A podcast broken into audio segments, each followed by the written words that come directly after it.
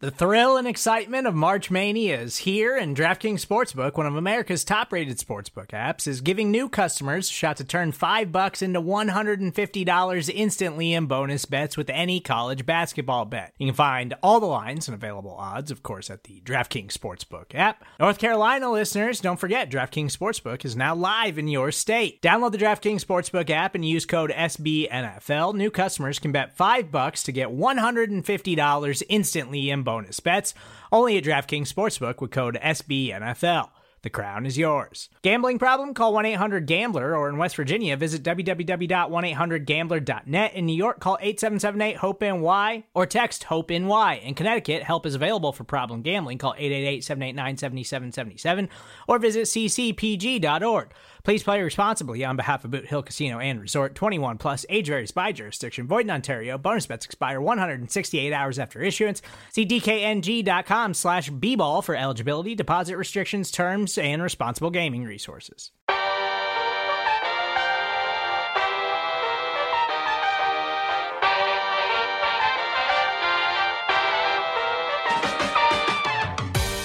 What is good, everybody? Welcome to TGI Football here on the SB Nation NFL Show. A reminder before we go anywhere further that our show is brought to you by our friends at DraftKings. DraftKings Sportsbook is an official sports betting partner of the NFL. Download the DraftKings Sportsbook app today and use code SBNFL for a special offer when you sign up. That is code SBNFL only at DraftKings Sportsbook. If it isn't obvious by our name, we do this show on Fridays and we will recap Thursday Night Football. We will, of course, spin forward and preview all of the action to come in what is week six of the NFL. We will also have our pick three segment, which is also brought to you by DraftKings. I say we. My name is RJ Ochoa. He is Stephen Serda. He is Brandon Lee Gowton. Uh, BLG, uh, congratulations to both of our baseball teams. Moving on exciting times. Maybe a little bit of a World Series rematch in store. We'll see how the championship rounds go. But uh, excited to preview the Week Six of NFL football. Stephen, uh, what sports are currently captivating your attention that are not the NFL? Great start to the NFL show, by the way. Uh, nothing. I I, I follow football. I don't. I, I, I, like I like football and I like the NBA. Those are the only things that I really follow closely. I have not watched a single Major League Baseball postseason game. Who's your NBA team? Who, yeah, I was gonna ask.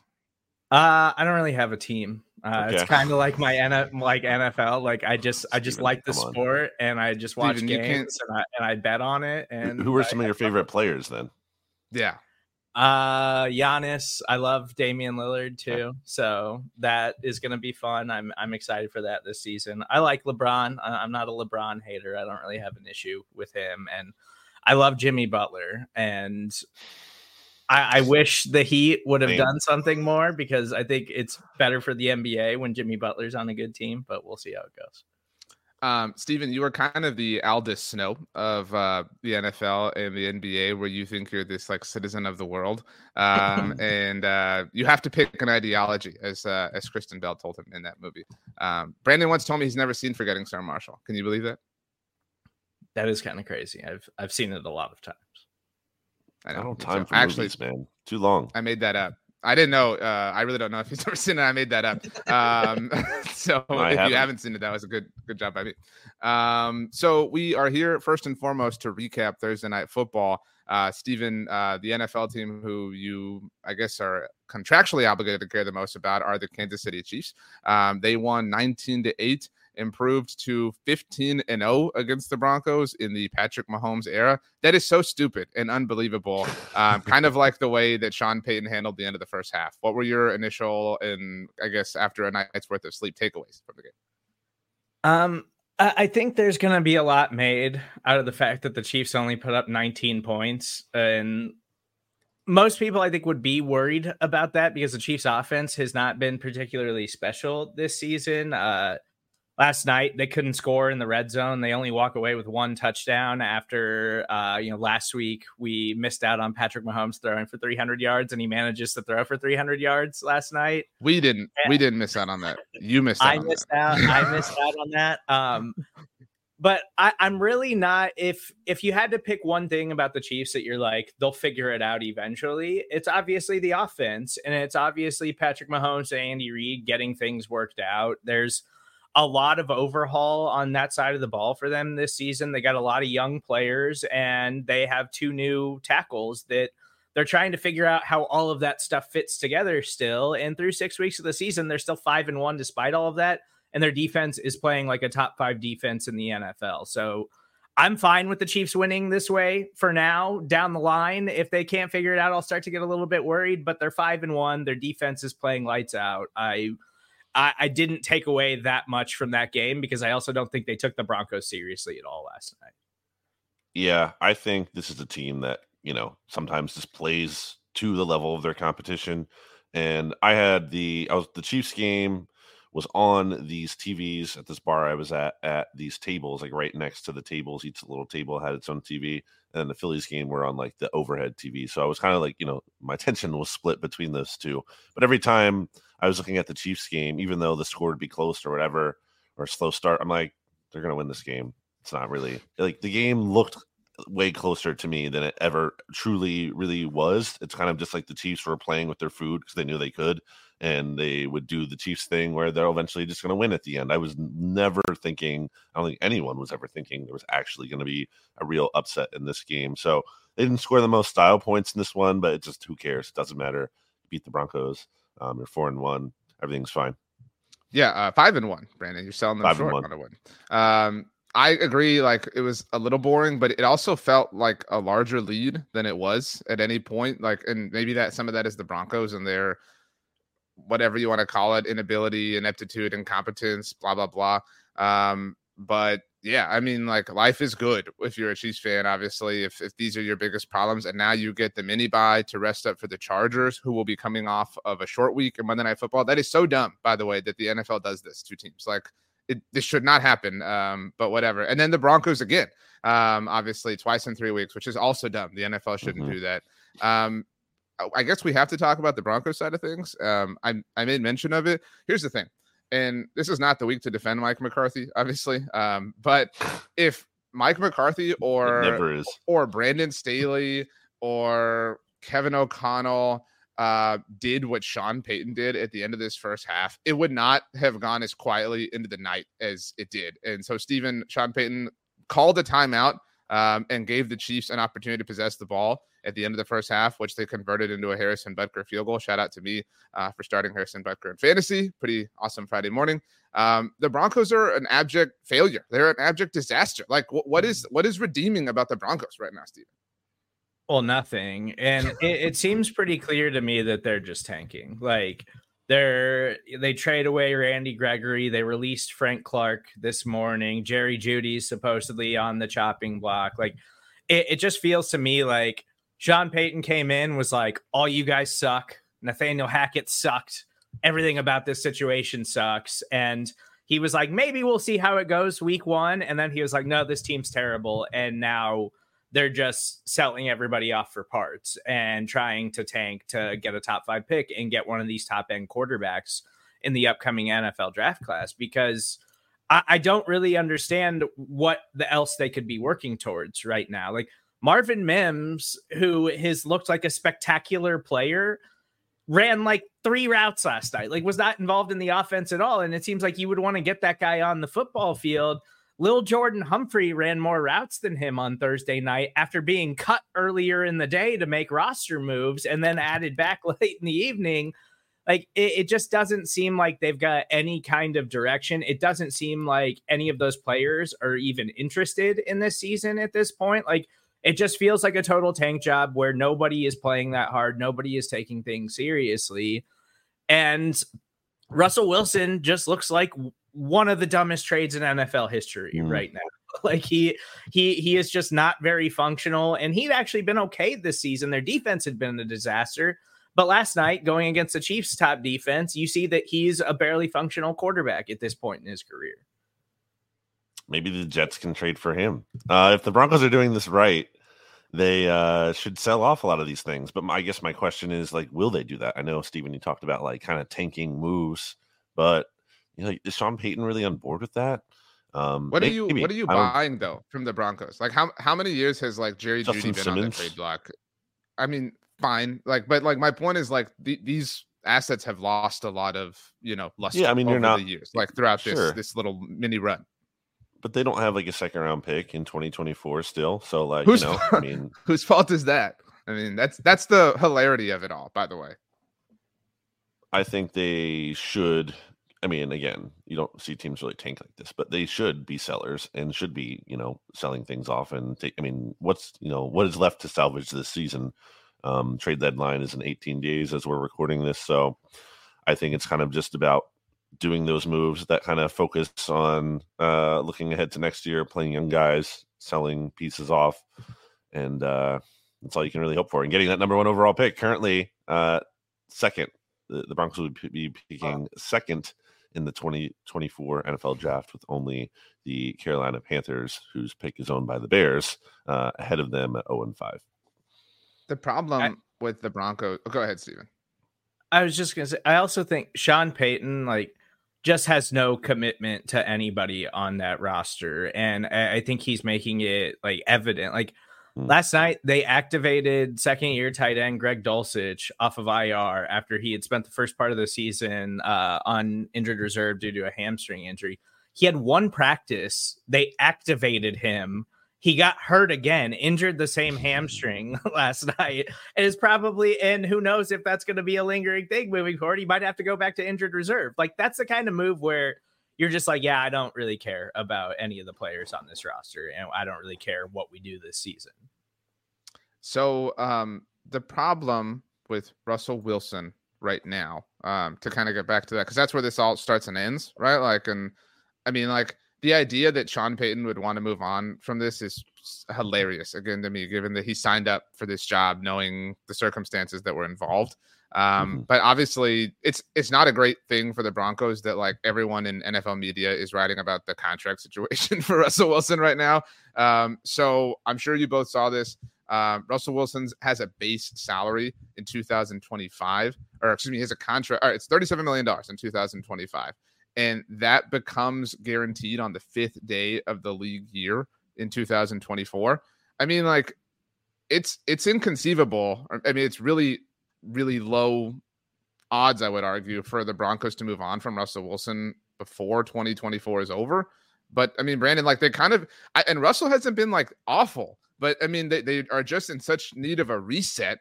I, I don't, but you you can't keep like biting the bullet and absorbing dead money and trading away draft capital. Like they're just sinking further and further into all of this.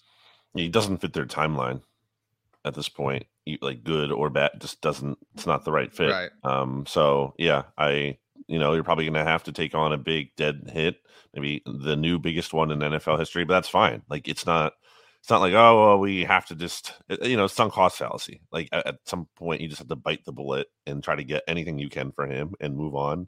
And obviously, that's made easier when you can actually turn the page again to that young quarterback prospect you're hopefully getting in the draft this upcoming year.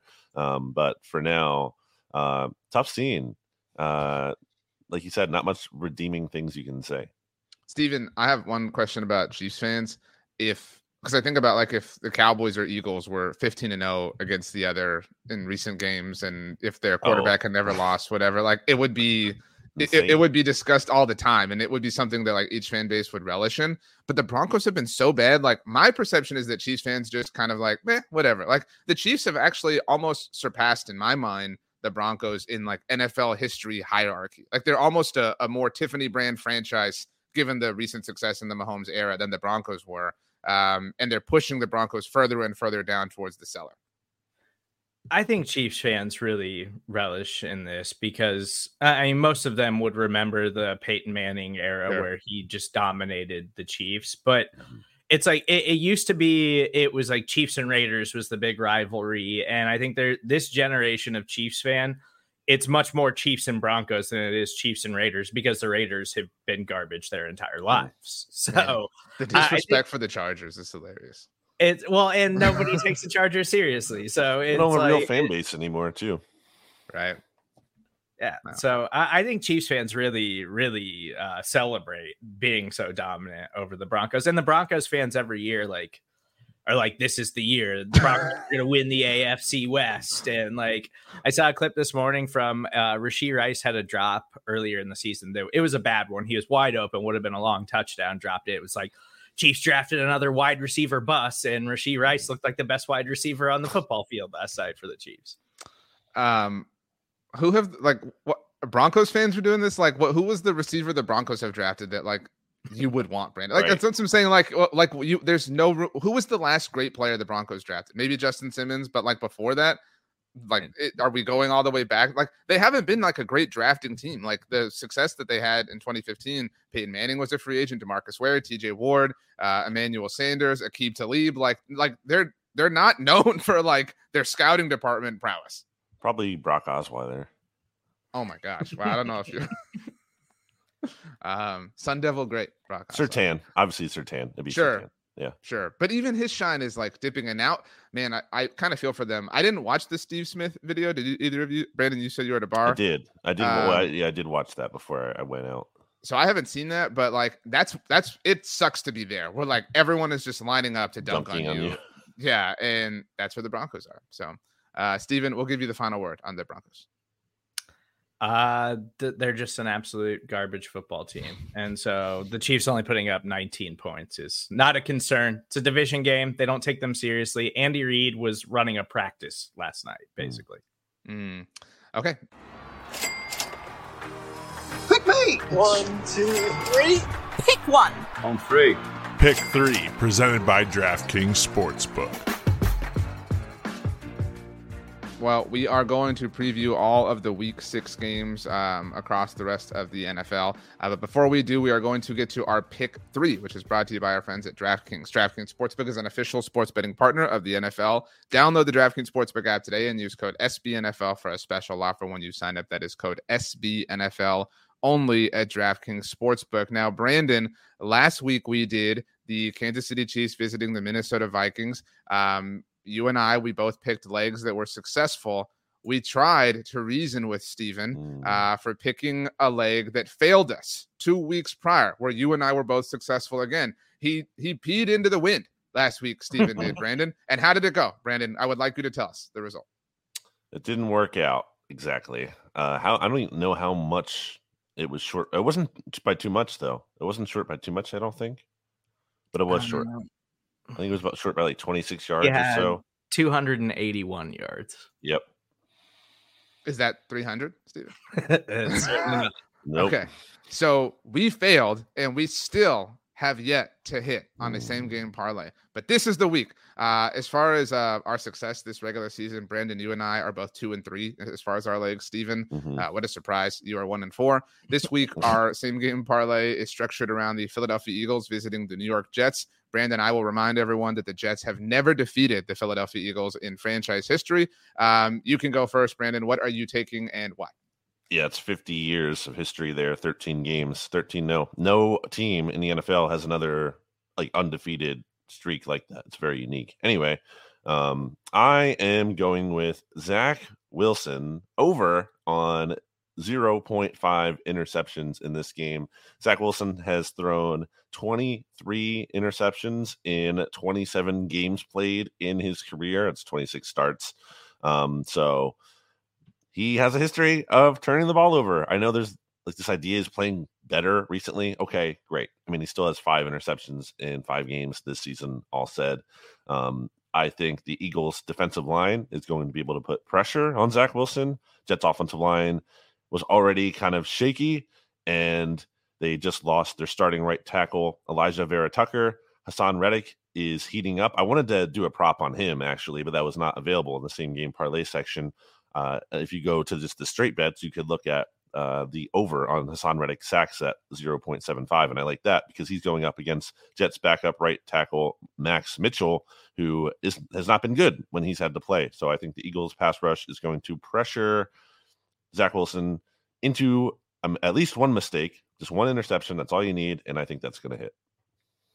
I think that's smart. Um, good odds, logic, reason. Well done, Brandon. Um, you're better at this than some people in the chat. We don't need to you know, name names, point fingers, or anything like that. Um, I'll go next, Stephen, to set you up for the grand finale. Um, I think that all three of our legs work together with one another, which is something we've tried to kind of structure. Um, and so I am taking the under on Jalen Hurts' passing yards at 226 and a half. So 226 or fewer at minus 115. Uh, this isn't uh, uh, play on oh the Eagles offense is kind of struggling. This is I I don't think that the Eagles offense will be required to do all too much. Mm. To your point, Brandon, if Zach Wilson does kind of put the Jets in an early hole, uh, we obviously know the Eagles like to run the ball, uh, including Hurts, but that doesn't affect my passing prop. I just don't think that you know it, it's going to be necessary. I think it's going to be a cruise control sort of game. Uh, maybe the score is low, but again, if you get the win, that's all that really matters at this point in time. Uh, for what it's worth, Jalen has gone under this mark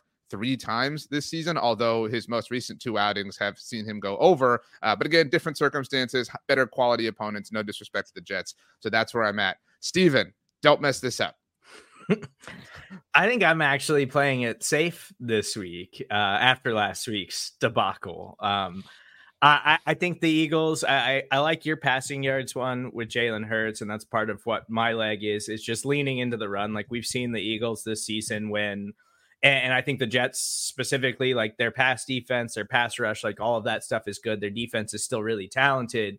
But we've seen that when the Eagles lean on the run game, they're just going to run it down your throat, and there's not really anything you can do about it. So I've got D'Andre Swift over 64 and a half rushing yards, minus 125. Uh, I think that this should be a, an easy get for him. Uh, we've seen that this Jets defense, although talented, like you can run on them. Isaiah Pacheco had a monster game against them a couple of weeks ago. Like they give up yards on the ground. And so I think this is another game where if things aren't working in the passing game, Eagles are just going to be like, screw it. We're just going to run the ball the entire time. So I, am banking on a big D'Andre Swift game to to get me back in the win column this week. How about just uh, a Zach Wilson interception to kind of seal the fate of the game um, with Jalen Hurts well under his passing yardage prop number, um, and then D'Andre Swift gets the ball to hit the over, and all of us win. That'd be great. Yeah. Okay. Amazing. Um, Brandon, our total odds here on this uh, are plus 385. What does that mean? So you bet $10 and you profit $38.50. That's nice. it. What else do you want me to say? You're muting your mic because your dog's barking, but I can't like expound upon that. That's, you asked me a question. That's the answer. Also, real quick on the other Swift, he's averaging 86.8 yards per game. So that's well below his average just to be able to hit the uh, 64.5.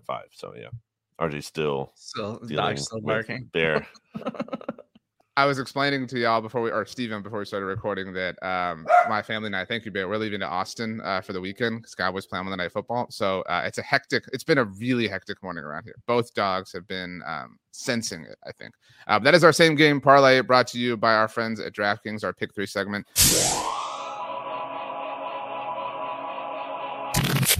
With Kizik hands free shoes, motion sounds something like this. Kizik helps you experience the magic of motion. With over 200 patents and easy on, easy off technology, you'll never have to touch your shoes again. There are hundreds of styles and colors, plus a squish like nothing you've ever felt. For a limited time, get a free pair of socks with your first order at kizik.com/socks. Another day is here, and you're ready for it. What to wear? Check. Breakfast, lunch, and dinner? Check. Planning for what's next and how to save for it? That's where Bank of America can help. For your financial to-dos, Bank of America has experts ready to help get you closer to your goals. Get started at one of our local financial centers or 24-7 in our mobile banking app. Find a location near you at bankofamerica.com slash talk to us. What would you like the power to do? Mobile banking requires downloading the app and is only available for select devices. Message and data rates may apply. Bank of America and a member FDIC. Uh, we are now going to offer all of our picks uh, and discussion and analysis for the Sunday games of week six. We'll offer one sentence, of course, on Monday Night Football. I should have said, by the way, at the beginning of the episode that earlier in the week I spoke to New Orleans Saints rookie defensive tackle Bryan Bresee. Uh, so we're tacking that episode or that discussion, excuse me, on the end of the episode. Bryan's a good dude uh, and was representing a good cause. So hopefully everybody enjoys that conversation. Uh, we'll obviously talk about the Saints when we get there. Uh, Stephen, I'll be honest with you. I kind of forgot there was another London game this week. Um, three in a row. It's kind of getting a little bit overwhelming. Uh, the Tennessee Titans are technically hosting the Baltimore Ravens. Um, do you have any thoughts? The Titans are four point underdogs across the pond.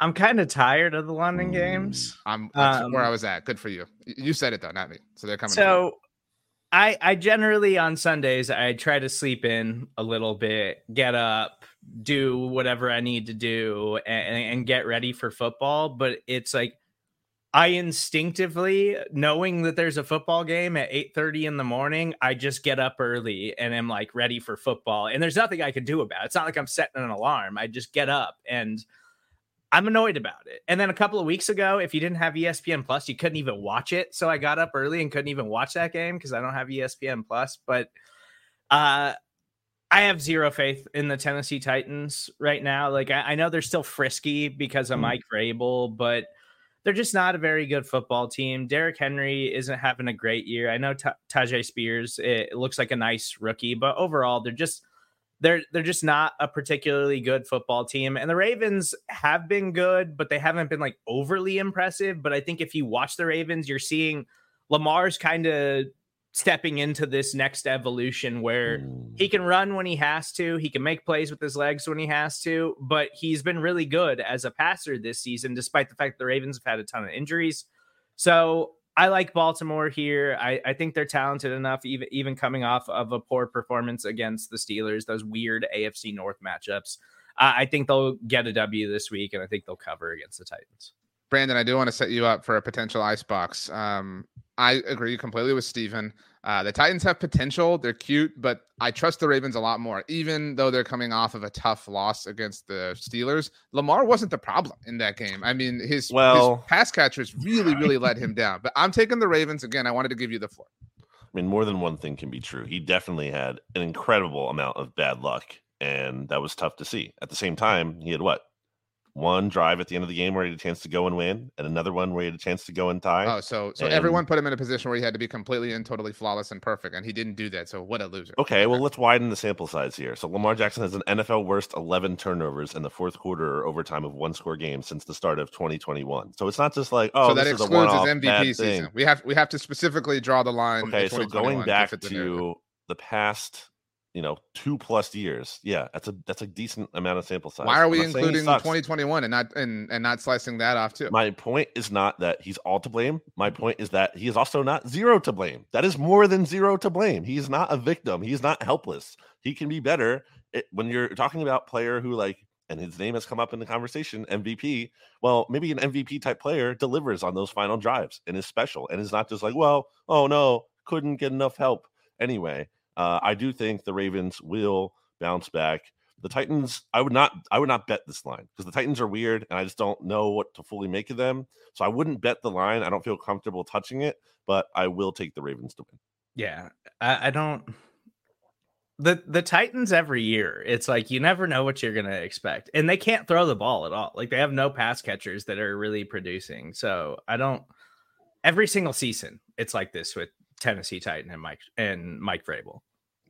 So I know neither of you would, obviously, um, given the success that the Chiefs and Eagles have had in recent history. But even as like unsuccessful as the Cowboys have been, I wouldn't trade lives with the Titans. Like I, I recognize that they've had like you know all these moments, whatever. But like it's such a, I have to imagine like frustrating experience to root for this team. Like it's it's like pulling teeth. Um, but whatever. Uh, the San Francisco 49ers Brandon, are visiting the Cleveland Browns. The Niners look like the best team in the NFL right now. They are getting 10 points on the road. It remains to be seen whether or not Deshaun Watson will play in this game. It looks doubtful. The line certainly, I mean, the line would be huge no matter what, but um, it, it looks like San Francisco is going to be in a, a, an advantageous spot to get to 6 0. Yeah, I am going to take the 49ers. I know they're coming off that big win, emotional maybe, off the Cowboys blowing them out.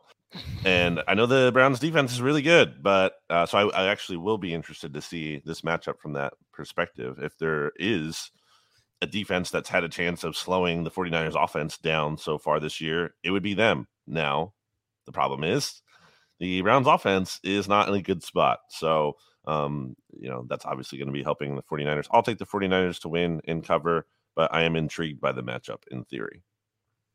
Yeah, I think this is an easy 49ers win. Like the Browns defense has legitimately been special this season, but their offense is awful. Um and there's something weird going on with Deshaun Watson. Like he's got the shoulder thing right now, didn't play last week and it the, their responses on him have been really weird where they're like well he practiced and we kind of expected him to play but now he's not available and he's not playing and it, it, it's just all bad on the offensive side of the ball for Cleveland. And so at the end of the day, San Francisco is just much more talented across the board. And we know like Debo, Aiyuk, Kittle, CMC, like they're all just inevitable. And so even though the Browns defense is awesome, the 49ers will eventually rip off big plays and score. And Cleveland's just not going to be able to keep up whether Deshaun Watson's in the game or not.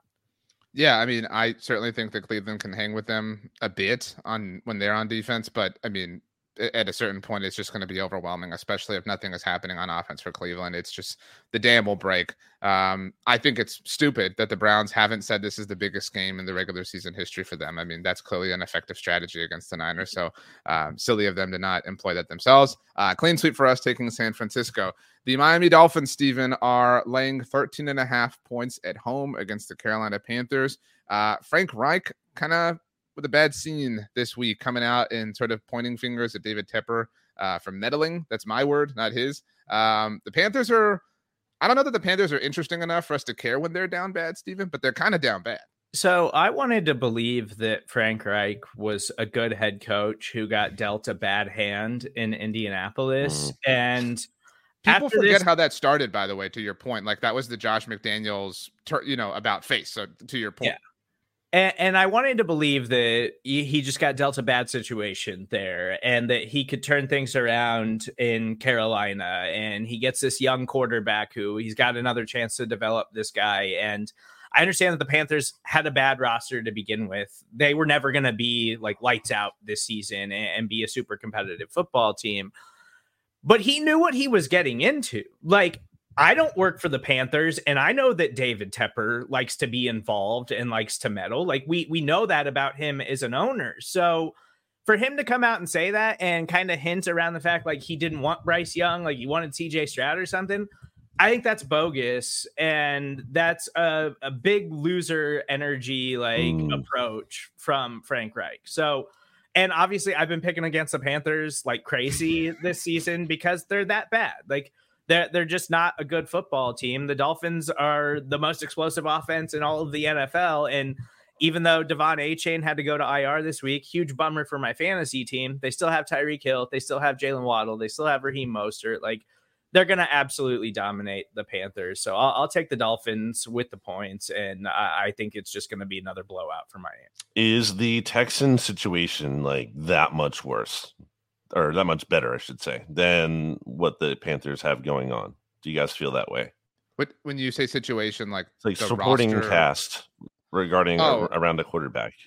I would say, I mean, I obviously like it, but I would say it was worse. I mean, it was objectively worse, right? Like, I mean, the so, Texans finished, you know, worse off and had a higher draft pick than the Panthers. I mean, granted, the Panthers dealt away DJ Moore, but still. So I'm not saying just because Bryce, or yeah, Bryce Young isn't a um you know, MVP isn't like MVP, you know, like all star from the jump means he's definitely bad. But I mean, I don't think CJ Stroud's success is an irrelevant measuring point when you're comparing those two. So, and also, I think the fact that he's so tiny is also not irrelevant.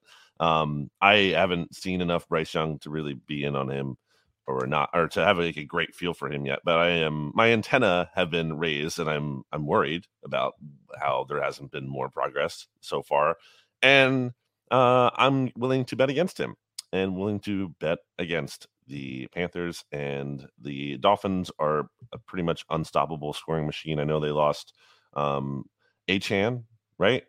Devin devon is it what's how what is the pronunciation for this? I've seen I think it's De'Von Achane, mm-hmm. and everybody was saying Achane, and then he said it's A Chan Actually, mm. we're just like uh, ignoring the e at the end, silent e.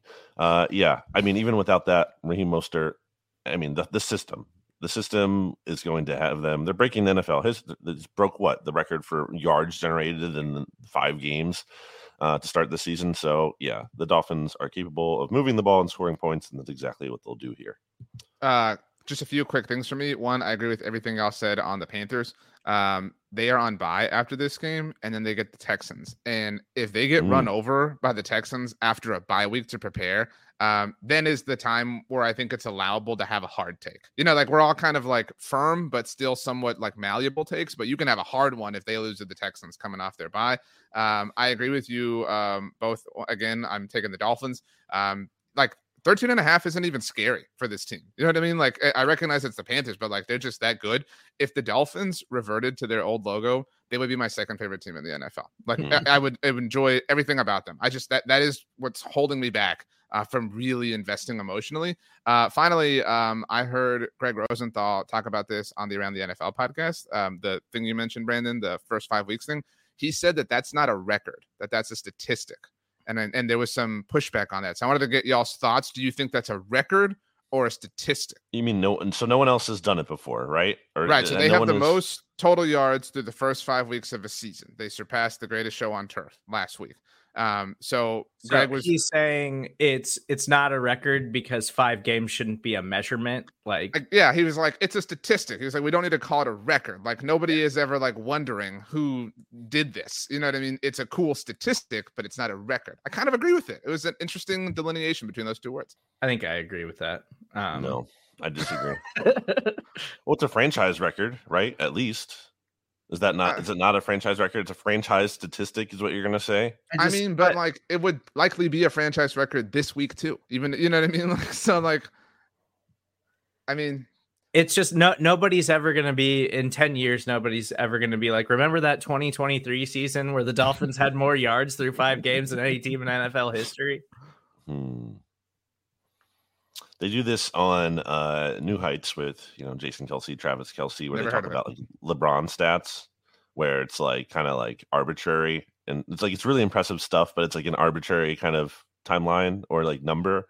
Like they use the example of like Jalen Hurts is the first player with thir- at least uh, or with thirty plus touchdowns in his first fifty games. So I don't know. See, but that's also like... that I don't know if that that's a record, but like that's closer to a record in my mind than this. Mm. Um, mm. you know, but yeah, like um it, it right, feels like actually funny enough, shout out to stats. Um, he would say about Patrick Mahomes, he would say, like, we don't have to invent new things like to exemplify his greatness. Like that, this feels like if we're calling it a record, it feels like we're really reaching. We can just say they're good. He meant that in terms of like statistical context. How dare you try to speak context. For stats? I mean, uh, he meant it in terms of like the trying people literally trying to like twist themselves into a pretzel to like make things even more impressive than they were or whatever. Well, he beat the Eagles in the Super Bowl, so it was super impressive. Uh, Stephen, let's move on. Um, the Seahawks, uh, fellow Green Birds, will visit the Cincinnati Bengals on Sunday. The Bengals are getting a true home field advantage of three points. This is a tight game, I think. Yeah, and I, I feel like I owe Joe Burrow an apology because last week I was just kind of like, yeah, oh, now all of a sudden the calf is healthy and he's good to go. And then he balled out last week and looked good. And then this week he's like, I'm the closest to 100% I've been all year. And now it's hard not to just be like back in on the Bengals now because you just assume that as long as Burrow's good, as long as Ja'Marr Chase is good, they're going to find ways to make explosive plays and they're going to be a functional offense again. And the defense will be you know good enough to make an impact. And I, I do think this is a tight game, and, and, I'm interested to see how the Seahawks play. I just feel like I've been kind of underwhelmed overall by the Seahawks this season at times. So I, I think I'm going to take the Bengals here uh, at home. I think I'm going to take them with the points, and I, am buying into the fact that Joe Burrow looks healthy and can actually throw down the football field again. So I th- I do think it's going to be a close game, but I think Cincinnati pulls it off. Why don't you go, RJ? Uh, well, Stephen shared, by the way, in our chat that this just happened in real time for us. Deshaun Watson was ruled mm-hmm. out of um, the Niners game. So, I mean, everything we said stands. But mm-hmm. um, I'm not saying the Bengals need to prove it, um, but I'm I'm still a little teeny bit tentative. Um, the the first few weeks were really scary. Um, so they've certainly earned the benefit of the doubt in an overall sense, but I would like to see it again. Um, I'll take the Seahawks here. I'm I'm willing I'm willing to kind of believe a little bit coming off the bye. Like it, it just kind of feels like a right opportunity for the Seahawks. We see them show up for stuff like this. I'll take Seattle. I like Seattle here too. I mean, especially get. I'll take the points in this situation. I look. I, I like the Bengals a lot. It's not even nothing against them. I just think that Seattle's in a spot here where they're they're coming off of playing. When did they play last? Two weeks uh, ago. Yeah, so they're was, coming off. It was Monday Night Football when they beat the Giants. Yep, they're coming off their bye. They're rested. I think they have the cornerbacks to match the Bengals' receiving talent. And Devon Witherspoon was obviously awesome in his last game, um, playmaker. I do think the Seahawks um, you know, they they were the only team right to beat the Lions this year, like, and that was in Detroit. So I've seen them win on the road. I, have seen they just. I know the Giants aren't really impressive, but they won there. Um, I I believe in them. I think they can, at the very least, you know, make this a very close game and cover. And I'll take them to win outright. Stephen, that means something very important about you. Fun fact about the ice box: winter is coming. Burr! I'm in the ice box. Funny enough, the first icebox of the week is uh, you with Joe Burrow. Come on, that was hilarious. I know y'all think that was a great job by me. Uh, let's move on. The Indianapolis Colts, the Anthony Richardson Indianapolis Colts, Brandon, are visiting the Jacksonville Jaguars. Uh, Jacksonville laying four points at home. An opportunity for revenge for Gardner Minshew. Yes. Um, I don't know. I'll I'll I'll take the Jaguars. I'll just be straight up about this. I I actually was really impressed with Shane Steichen last week, but I I think the Jaguars are kind of starting to round into form a little bit here, and I don't want to bet against them, especially on the Colts of all teams. I I'm, I forget what the streak is. If it's still, I think the last time the Colts won in Jacksonville was 2014. Like it's been a long time. They typically just do not play well down there in Duval County. Uh, Jags really impressive win over the Bills last week in London. They're back uh, in the United States of America.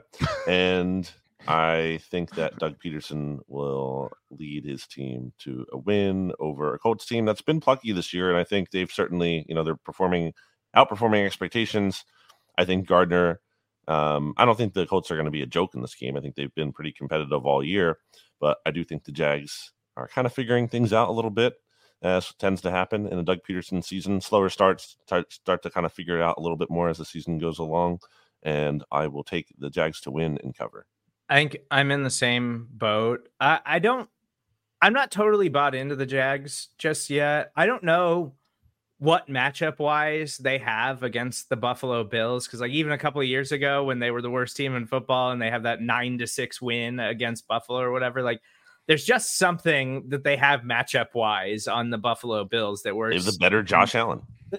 yeah, maybe that's it. And I think Josh Allen had a monster game in that in that one too. But it's I, I still think Jacksonville is still trying to figure some things out. Like I'm not totally sold. Like I would not be shocked if this game winds up being way closer than it should be because I think Jacksonville is clearly the more talented team, especially with Gardner Minshew in there. But Gardner can be a functional quarterback in the NFL. So uh, I, I, think that this might wind up being a close game, but Jacksonville inevitably inevitably pulls away and easily covers the four points. I'll take the Jags too. Clean sweep. All right. The Minnesota Vikings are uh, reeling and coming off another loss, um, dealing with all the Kirk Cousins trade talk discussion. They are visiting the Windy City. Stephen, the Bears laying three points at home, coming off the mini bye, their first win of the season. Um, kind of an emotional thing. Obviously, the big Justin Fields, DJ Moore performance. Imagine not starting DJ Moore in fantasy last week. Did you win, by the way, Stephen? No. I lost. Oh, I lost by four points. Oh God. Um, well, you get to go first here.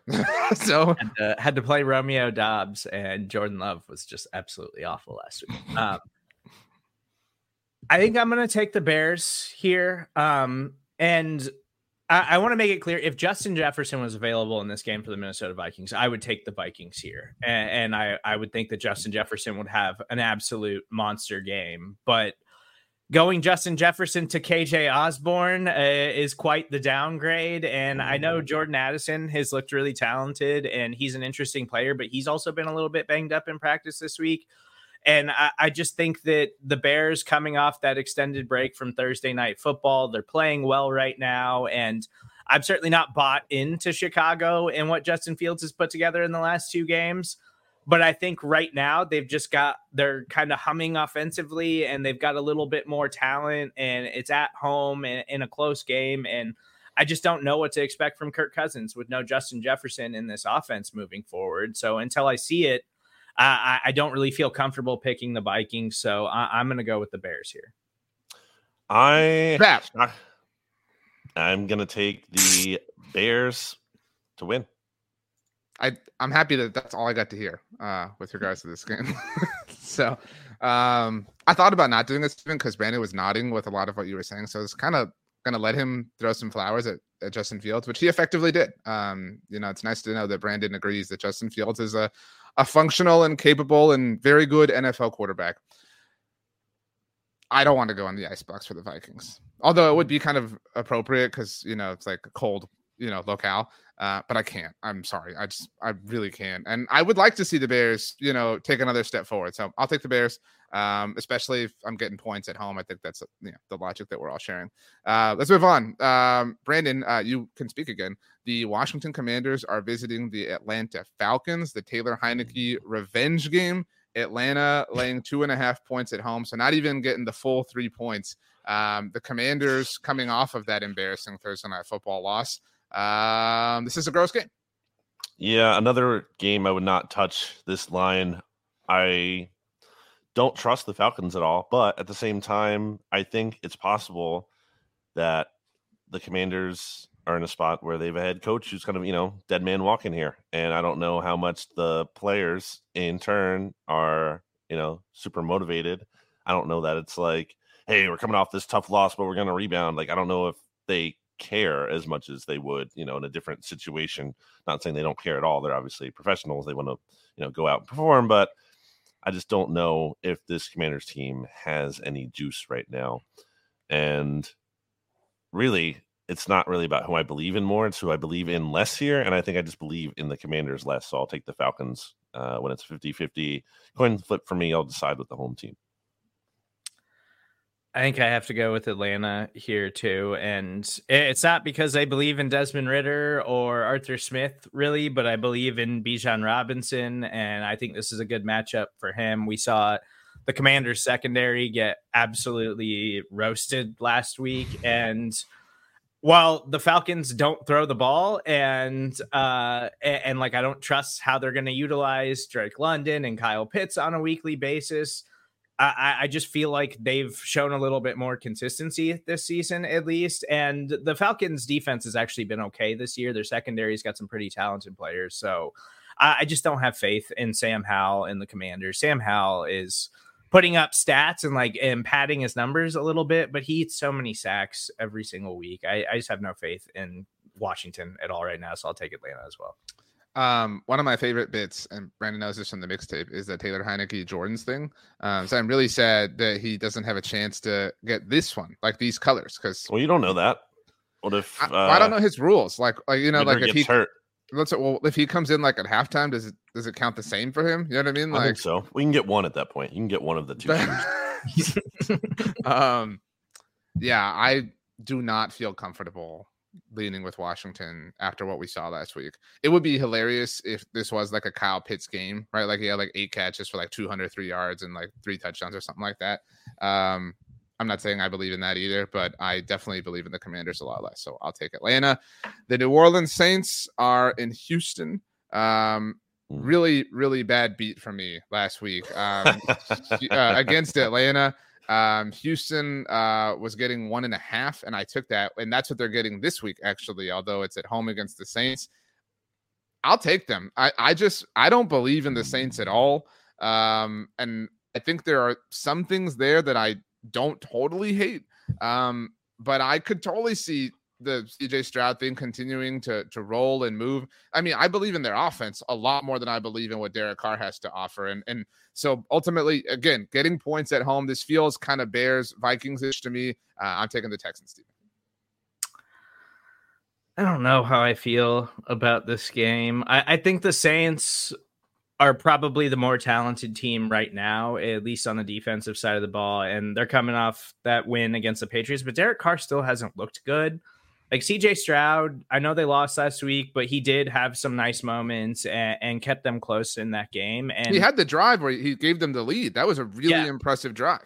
and, and I think the Texans defense has actually been legitimately impressive at times this season. Like DeMeco Ryans is doing a really good job. So like I, I'm bought into Houston moving forward and, and the future there, and, and I want to see them kind of succeed because I really like CJ Stroud is a player.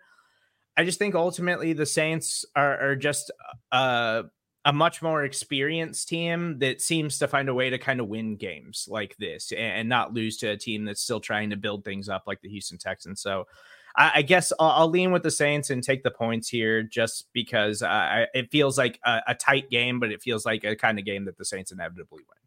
Brandon put one of us Mm. in. Uh, I'm going to predict a tie. No, I'm kidding. Uh, just to not give anyone the satisfaction. Uh, I'm looking at the Saints schedule here, and It's it's, to- all easy. Like that was why we Stephen and I did an episode in the offseason that you missed. And I think we were like, yeah, we could totally see like 13 wins for them. Well, it's also like one point win over the Titans at home, three point win. you're talking over their the past Panthers. schedule, right? Yeah, one point win over the or sorry, lost to the Packers, and they got beat soundly by the Bucs, and then And that out that the Packers loss was what like a 17 point Yeah, they were they up blew, and they yeah. blew it. Yeah, I just like I don't know, man. I, I it's tough because I kind of want to just bet on the quarterback, and obviously, I think you would have to ride with CJ Stroud, especially if you're getting a point and a half. You kind of like that, yeah, at home. So I guess I will ultimately do that, but I don't feel I don't feel great about it. Stephen? Sorry, Stephen. Fun fact about the icebox. Winter is coming. Brr! I'm in the ice Never gets old.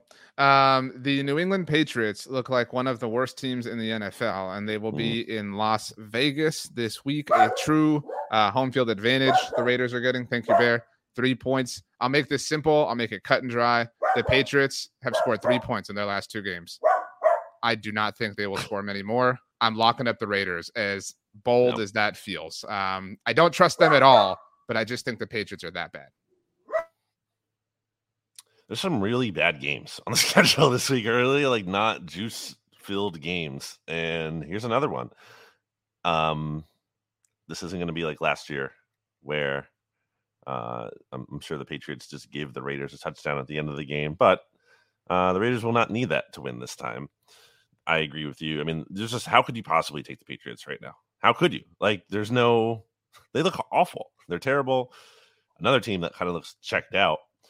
Uh, I will take the Raiders, who are also bad, but are less bad. Who's better coached in between these two teams? I I still think it's the Patriots, but they've got a lot of injuries right now. You also Yeah. really hate Josh McDaniels. Um, like Yeah. more more than You know, you more don't. than uh, either of us.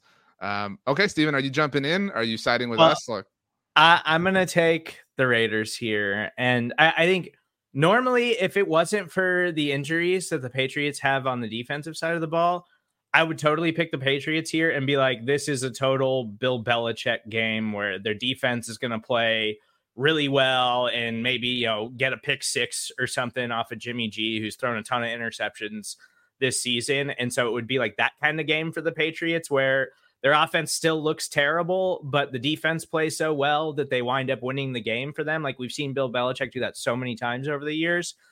But they have so many injuries on that side of the ball. Like there, it just feels like the Patriots are kind of unraveling here, and they can't do anything offensively. And you know, Maxx Crosby should be all in the backfield like all, all day long. So I, I, I think I have to go with the Raiders here, even though I hate picking them in any scenario. Yeah, I do think that this is the like new like two weeks ago was a pretty low point, worst loss in Bill Belichick's career. Last week, new low point, worst loss at home in Bill Belichick's career. Losing to Josh McDaniels when their team looks bad would be a different kind of low point. Thank you, Bear. Uh, he's passionate about my lock. Brandon, the Eagles are facing the Jets, as we mentioned. That was our pick three game. The Jets are getting seven points at home. I saw uh, about a minute ago as we are recording that Sauce Gardner not at practice right now. Oh, wow. Um, well, apparently he's that. not. Fe- apparently he's not feeling well, so it might not, it might just be like a temporary thing, obviously. Sure. Um, but um, Eagles are finding ways to win. The Jets coming off of a win. Jets have been cute, but we, we use the word plucky a lot. Maybe not plucky. They've been cute, it's, but it's it's hard to really believe in, especially against a team like this. They haven't been a joke. They haven't been like a cakewalk for anyone, right? Except for pretty much the Cowboys. Although that game again was tied at half, or it was one score, not tied, one score game at halftime. So it was at least competitive for a bit um, before things kind of went awry there. Yeah, uh, I don't love that Jalen Carter might miss this game. Apparently, that popped up in the uh, randomly just on the injury report this week. So we'll have to see what his final status is. Darius Slay also looks like he's trending to be out towards this game. Um, all that said, I still think the Eagles have enough here to again get to Zach Wilson, pressure him, force him into some mistakes. I think the Eagles offense, which has been making progress and I feel better about, could have some issues from a standpoint of the Jets have a really strong defensive front, and I don't think it'll just be like a cakewalk for the offense marching down the field all game long. But like you guys said, even when the Eagles go up against like a top ranked run defense, it doesn't matter. Like they still have their way with those kind of defenses. They're just that good at running the ball. So I think ultimately they'll be able to score enough. And I think that um, why would you say this is the time? that the Eagles are finally going to lose to the Jets for the first time ever. Uh, I don't see it. I think the Eagles are trending in the right direction, even with the injury issues happening here.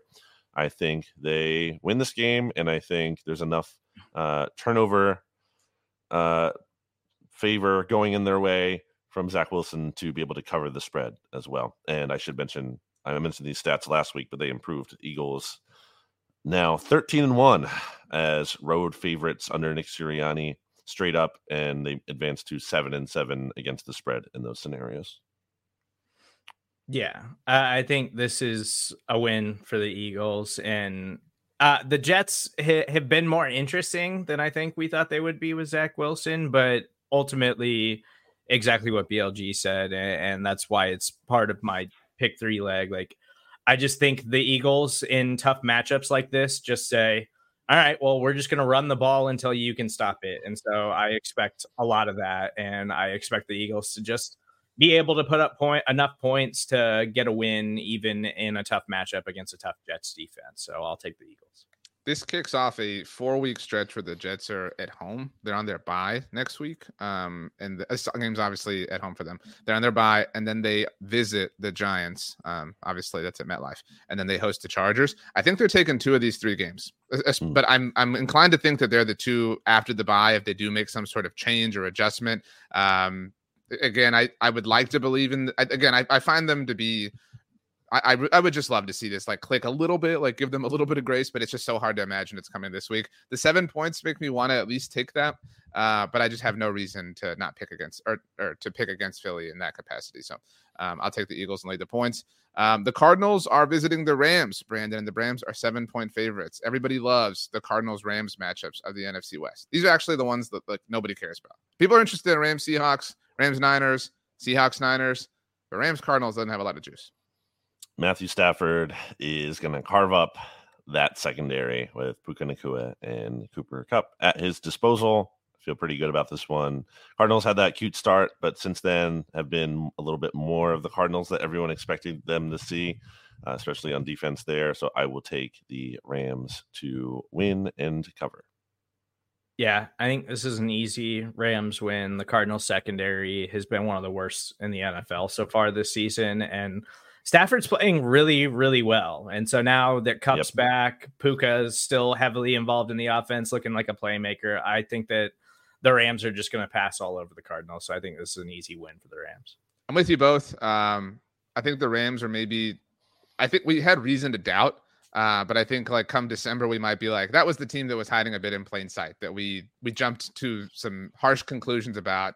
Um, you know they did win the Super Bowl two years ago. Again, it was nobody really cared, but it did happen at least. So um, whatever. Guess. Yeah, uh, I'll take the Rams. Um, this game was flexed into the afternoon slot. Brandon, the Detroit Lions uh, now getting the big boy treatment. They are visiting the Tampa Bay Buccaneers. They are now you're an afternoon team, baby. That's when you become really, really, really interesting. Three point favorites on the road. The Lions are as they head down to my house. Um, Raymond James Stadium's Twitter handle is at RJ Stadium.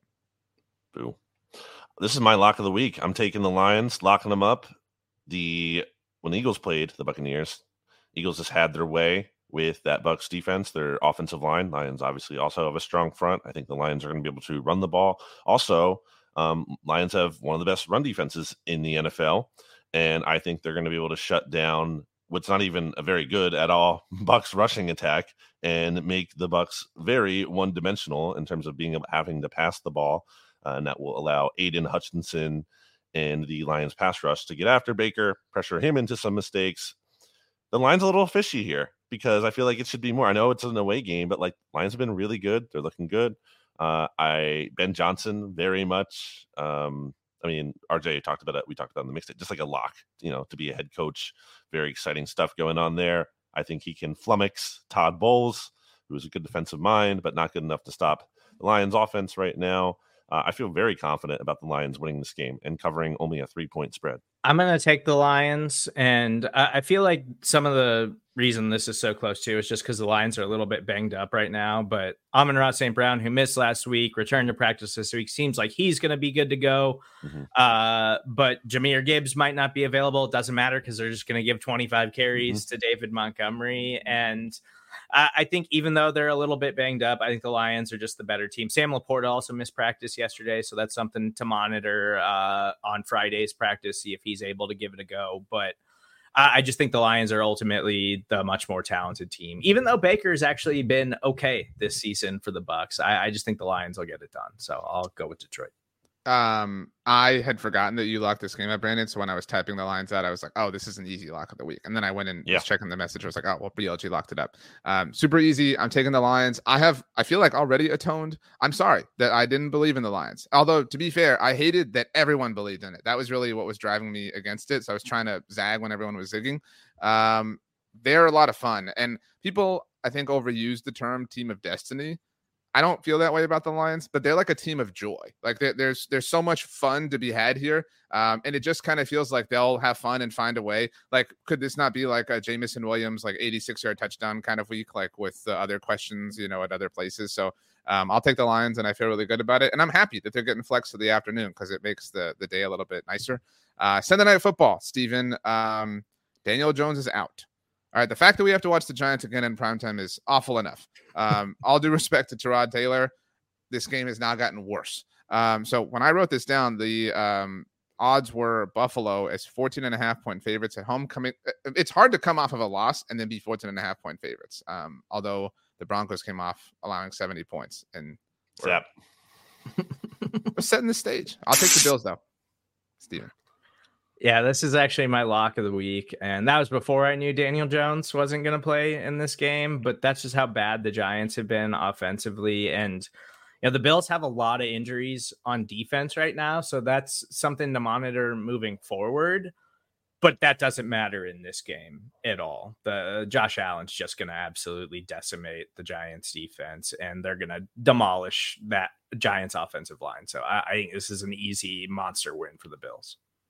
RJ can't talk, of course, but I feel like he would probably agree with me in that if you're a fan of the Cowboys in his case or the Eagles in my case, that you're rooting for the Giants to win this game because it'd be very funny if Tyrod Taylor like led them to victory and then there's like a quarterback controversy brewing and also from a standpoint of the worst thing that can happen if you are a team or someone that is rooting against the Giants and their long-term success is that if they actually end up with the number one overall pick somehow and get Caleb Williams and are able to pivot out of Daniel Jones, like that's the worst case scenario. So I would love for the Giants to pick up a meaningless win here, um, where plenty more losses will be on the way for them, and to do it in a fashion where Tyrod comes in and is again kind of creates some some discussion, some controversy. I would love to see that, but I do not think that is the most likely scenario. I could see maybe he's a little frisky maybe the Giants, uh, maybe because of his mobility. I know Daniel Jones can run around too, but maybe um, he. I'm I'm really talking myself into this, even though it's not likely. I'm not going to do it, and also I'm use that me for talking too long. By the way, just so we're you clear. can't you can't talk. You're zapped. Anyway, uh, I could see it's conceivable to me that the Giants could cover the spread, but I'm too much of a coward to do it. It's a big number, and I will take the Bills to cover and win. Don't you hate when people say it's a big number? that was the bit. Yes. It didn't sound like a bit. It sounded serious and authentic. So um, you did a horrible well, job. That's just how I talk. Um, we have one final game left, but it is Monday Night Football. The rules are only one sentence. The Dallas Cowboys getting or laying two points. I think we can get me. into this one. We did more than a sentence when we did like the Eagles game on Monday Night Football. I think the the mon- the one uh, line thing is more of about like a matchup we don't really care about. So it's convenient, is what you're saying. Well, I mean, like people want to hear your Cowboys take it. That's really a nice thing to say to me. So, um, okay, the Dallas Cowboys are uh, laying two points on the road against the Los Angeles Chargers. I imagine there will be a lot of Cowboys fans there, uh, partly because they travel, but partly because nobody cares about the Chargers. To your point earlier, Brandon, it is the Kellen Moore rematch. Um, and Dallas obviously coming off the shellacking that they took last week on Sunday Night Football. The Cowboys have their bye after this, as mentioned. The Chargers are coming off their bye. I'll give you the floor first, BLG. Hmm. I really would love for the Chargers to win this game. I think it would be. I mean, can you imagine the scenario where the Cowboys get blown out by the 49ers? I have spent all week long And then scenario. lose. Like this is like this, but this is a really Can you like, imagine this super predictable thing? Uh, This is a terrible look for Mike McCarthy. If you go out and you what do what happened against the Niners, which happened, and then lose to the guy you fired, and also like the Chargers have a big offensive performance against your defense. So really tenuous times for Mike McCarthy. why would that not be a bad look for Dan Quinn? I mean, like, like I'm not, I'm not at all trying to like say. Well, it would be for him too, but I'm no, saying nobody that- comes for Dan Quinn. No, like uh, that's that's a, a point. I'm not saying it wouldn't be a bad look for him, but I mean, who was the did Dan Quinn decide to fire Kellen Moore? No, but I Okay, mean, well that's but- a big but factor but because the people say offense that looks Dan- worse now. People say that Dan Quinn's defense is the best, and Dan Quinn's untouchable, and Dan Quinn walks on water. So it's like, okay, well, if I'm you know, not why can't that. you shut down? Again, I'm not saying don't come for Mike McCarthy. I'm saying come for Dan Quinn in in the respect that makes sense. That's all. I'm Well, saying. he would also deserve blame, yes. But I mean, if I would more point it at if Kellen Moore is doing well, I'd also point it at the guy who got rid of him. And even though that the Cowboys ranked highly in like EPA and all these offensive metrics, and really when you got rid of him, there's probably likely only room to go down from that standpoint, um, which certainly the Cowboys have been doing. So could be a mistake, but uh, I cannot possibly give the Chargers the benefit of the doubt. They have just not earned that at all. Cowboys actually have done that more this year, even though they're coming off a bad loss. They've been able to obviously beat some teams and beat them badly. So, um, two point spread is if you think the Cowboys are going to win, they're obviously going to cover because that's not, first of all, it's only two points. And in their wins, they beat the crap out of teams. So it's a matter of if you think they're going to win or not. And the Chargers have all lost all right to benefit of the doubt. So I will take the Cowboys to win. I think there's two things that are guaranteed in this game questionable coaching decisions on both sides, and the Chargers ultimately making it close in the fourth quarter for whatever reason, wh- uh, whichever way they want. It's going to be weird and it'll end weird. I think I'm going to go with the Chargers in this game, though, and it's oh. specifically because of Kellen Moore. I think he spent the bye, like the entirety of the bye, probably just installing things specifically to try to beat the Cowboys. And Justin Herbert's playing really well right now, even though they're shorthanded without Mike Williams. I, I I just, I, I think the Chargers are going to be ready to go, so I'm, I'm going to roll with them this week. Um, I don't know if I said this on the mixtape, Brandon, but um, so Leighton Vander Esch has been placed on injured reserve. Um, this week the Cowboys signed Rashaan Evans, who actually went three picks after Leighton in the 2018 draft to the Titans. and a former. Eagle. right? Um, and um, it interestingly, I, I find this to be interesting. It was a game in, against the Chargers on the road two years ago. Uh, in week two, when Demarcus Lawrence had been hurt and the Cowboys had to commit to Micah Parsons rushing the passer full time, that unlocked where we are now. Mhm. Um, and so it's a road game against the Chargers where Dallas might have to move Micah back to play some more off ball linebacker. Just, Mistake. I mean, well, I don't know that it's a mistake because teams are teams are finding ways to neutralize Micah Parsons as a pass rusher. Um, he had a he had a streak of eight games with five pressures broken last week. He did not gain a single pressure against Trent Williams, and like you know, not that that's anything to be like you know Yeah. devastated by, but I mean, still. Um, and so I'm I'm gonna take the Cowboys. Um, I maintain that they're a good team, a very good team. Even they will be a playoff team. They'll win double digit games. The the bigger goal is still, you know, I think on thin ice based on what happened last week. Mhm. Um, but I definitely can't trust the Chargers here. For what it's worth, um, when I talked to Michael Peterson from SB Nation's Bolts from the Blue, he said that he does not think that Kellen Moore is going to have a high level of success against the Cowboys. So, um, I mean, but you know, he's a Chargers fan and he's conditioned to kind of think that way. So, Yeah. um, this is going to be a stressful day for me personally because early in the day, the Astros host the Rangers in game two of the ALCS. And I obviously have a lot of Dallas Fort Worth followers. Um, and so it's not cool being against them uh, in a series of such magnitude. Uh, the way I was up against Philadelphia fans last year in the World Series, but I'm built for this. So, um, you know, let's go. Uh, anything else? Anybody have anything before we get to Bryan TGIF. Stephen, give us something you promised to do over the weekend, and then we'll, we'll get to Bryan. Uh, laundry.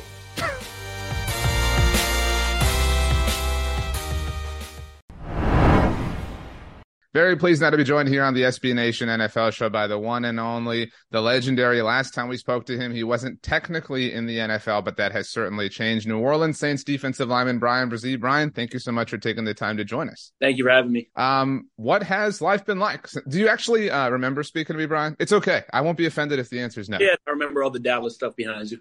Okay, uh, you know what? Um, some some people would uh would take that in an offensive way. It's a rough week for that to be the case for me personally. Uh, but um, but yeah, I mean that's nice that uh that I made an impact. You made an impact on me. Uh, you weren't a professional last time we spoke. Now we are. Um, I imagine life has changed. Probably got a new email address, things like that. What has life been like um, through the first few months of your NFL career? Yeah, I mean it's been it's been amazing. Obviously, you know, living out a, a childhood dream of mine, and uh, just to be in a city like New Orleans, and and you know, just part of this team who was you know had had such a great history, and um, just enjoying every moment. It's been uh, it's been it's been amazing. I would have loved to have asked you a lot of Saints questions beforehand, but obviously we didn't know the way things would go. Um, you mentioned a lot of history. When I was in high school, that wasn't totally the case. Um, I graduated high school in 2008. Uh, so I very, very vividly remember the Monday Night Football game right after Hurricane Katrina, which I'm sure you've obviously learned a lot about. Um, what what is it like? Because the Saints are kind of a newer NFL blue blood, right? Like they're not like one of the old school, like kind of cornerstone franchises, but they have arrived and and defined their own place in NFL history, certainly in your lifetime. Yeah, yeah, definitely. I mean, um, just going back on on even like that, you said that that day that game back in back in the dome, and um, yeah, just learning about even like you know the hurricane here and and how it affected the city and kind of how you know the Saints were were a big part of of kind of bringing the city together and and also you know every, everyone else in the city. But um, just, going back on that kind of stuff and just seeing how much the Saints mean to to this city has been has been really cool for me. Yeah, that makes a lot of sense. Um, I have a friend. His name is Bobby. He's a big Saints fan. He's a big Bryan Bresee fan. Um, he wanted to know what's the best thing you've had to eat since you've been in New Orleans. You haven't been uh, there, you know, quite like peak Mardi Gras season, uh, but I imagine you've had yeah. your chance to to get a lot of good food. Yeah, yeah, I love the uh, I love the oysters. I was never a big fan, uh, but coming down here and, and, trying those out here has been something that I've, I've, really enjoyed. Everyone who comes and visits, you know, I like to take them to Drago's and, and, and get them some some oysters. So that's been pretty cool. That's awesome. Um, you are joining us today on behalf of Sleep Number, uh, the official sleep and wellness partner of the NFL. Uh, they are partnering with the NFL and the American Cancer Society on the NFL's Crucial Catch initiative, uh, which it's obviously the month of October. Uh, for those of us who, or those of you know our listeners who can't see you, you're wearing your Intercept uh, Cancer hoodie. This is a cause uh, overall that you've spoken a lot about in your run up into the NFL, and obviously now, what is it like working with Sleep Number in this capacity? Yeah, I mean it's amazing. you know all that Sleep Number does. Um, not only to inform but but try to help uh, with early detection. You know, they have the the defender tool that that they've been uh, known for recently that that helps kind of people early intercept um, cancer and and just continue to bring awareness and and just to, to try to keep cancer, you know, as at a forefront for people who who you know might not you know it might not affect them or or um, you know may have not in their past, but just something that you know is is as somebody who's who's kind of gone through it as a family member of somebody who has, has dealt with it, just just how important it is to continue to to raise awareness and, and try to help people who may be um, you know starting to deal with it or or or have already gone through it. You and I um, touched on this last time we spoke, and your story is really well known by football fans. There's a lot of non Saints fans who are big fans of you for that reason.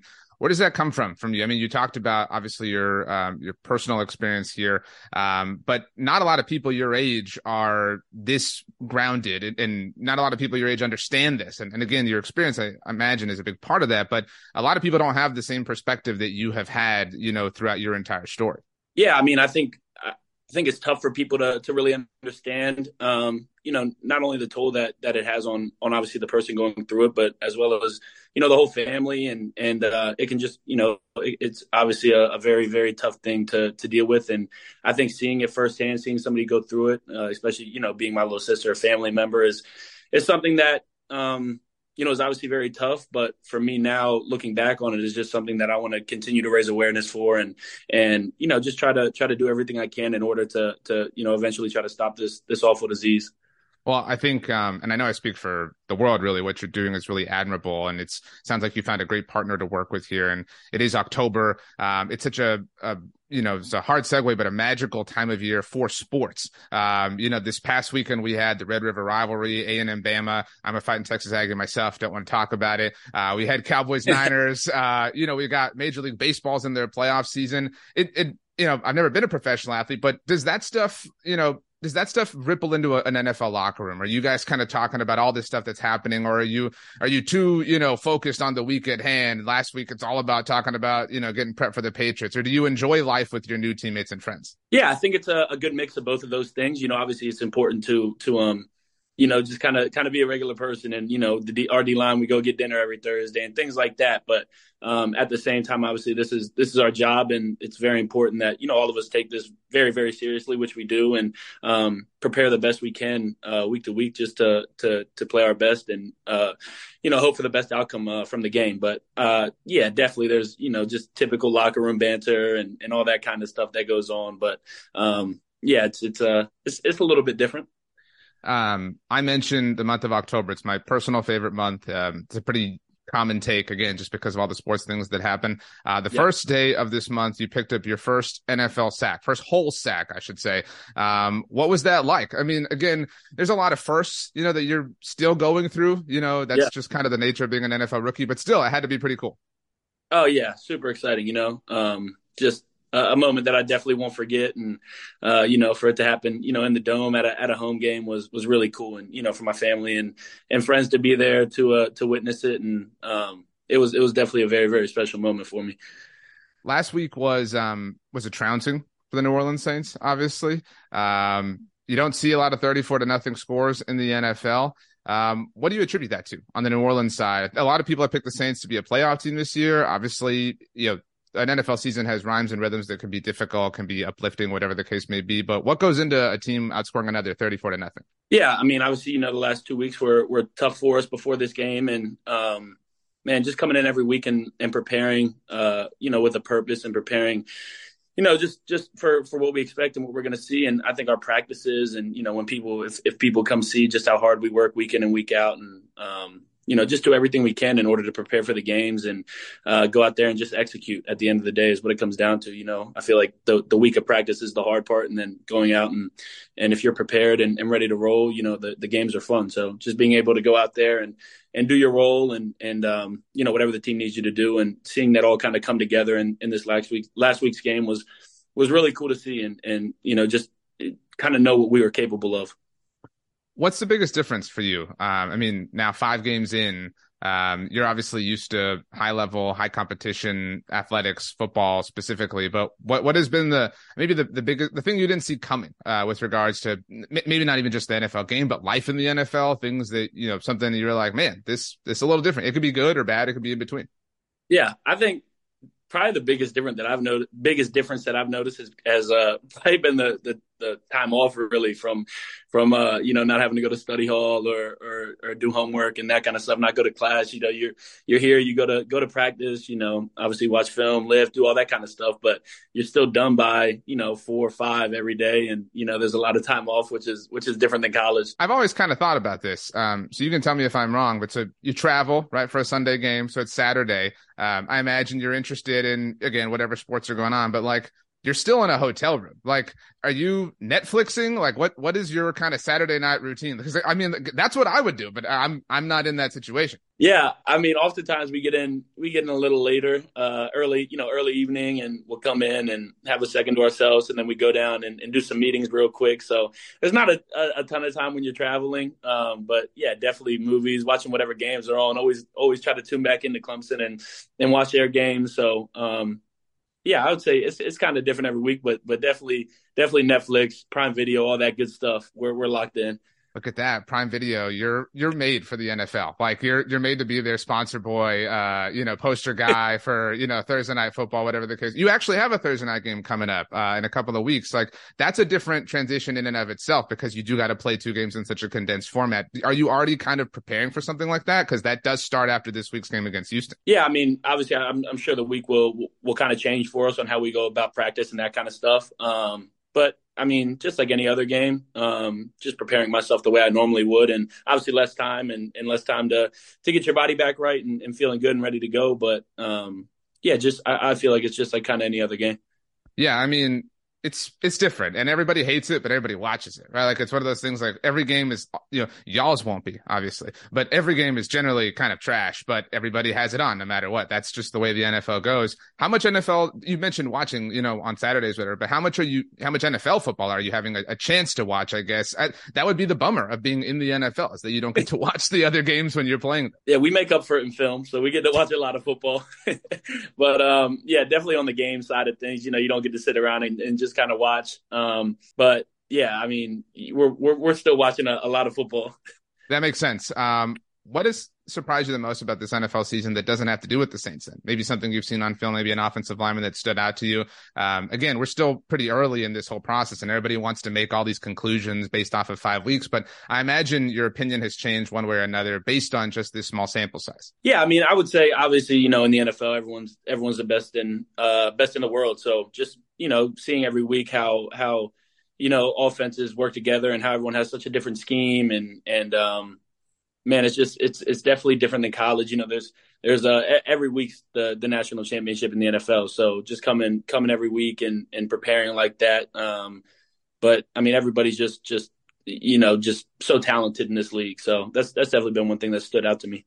Sure. My last one for you, Bryan. Um, Alvin Kamara, obviously this past weekend, there's a big old deal, uh, having the most touchdowns in New Orleans history. We talked about a historical franchise. Um, you have some, some really prominent, you know, future, you know, potential Hall of Famer dudes in Alvin, in Cam Jordan. I mean, it's got to be cool to walk in Mike Thomas, obviously at, at a time where there are these, I want to say legends on the final days of their career, but, but dudes who have been there and who have done that specifically for this franchise. It's got to be a cool kind of older brother, veteran sort of relationship. Yeah yeah, absolutely. You know, especially with Cam being on the D line, uh, somebody who's been in the league for a long time and obviously been super successful. So just having somebody like that who, who can kind of like be a mentor and, and kind of show you the ropes has been has been really really uh, just helpful for me. You know, going throughout camp and into the start of the season, and you know, it's a long season, so just having somebody like that to uh to kind of walk you through it and, and show you the ropes has been has been awesome. Sure. Well, you've been hustling since the combine, you know, the pre-draft lead up, whatever the draft, and you dive in, whatever. I always say rookies don't get a real chance to breathe until after their rookie season is over, which for you, uh, will be in the NFC championship game, obviously in the loss to the Cowboys. I can't put you in the Super Bowl, you know, for obvious reasons. Uh, but still, I mean, pretty, pretty solid rookie season if that's the way it turns out. Uh, Bryan Bresee, thanks for joining us, uh, on behalf of Sleep Number, once again, the official sleep and wellness partner of the NFL, uh, partnering with the NFL and the American Cancer Society on their crucial catch initiative. Thank you so much for hanging out. We look forward to catching up in the future. Thank you very much.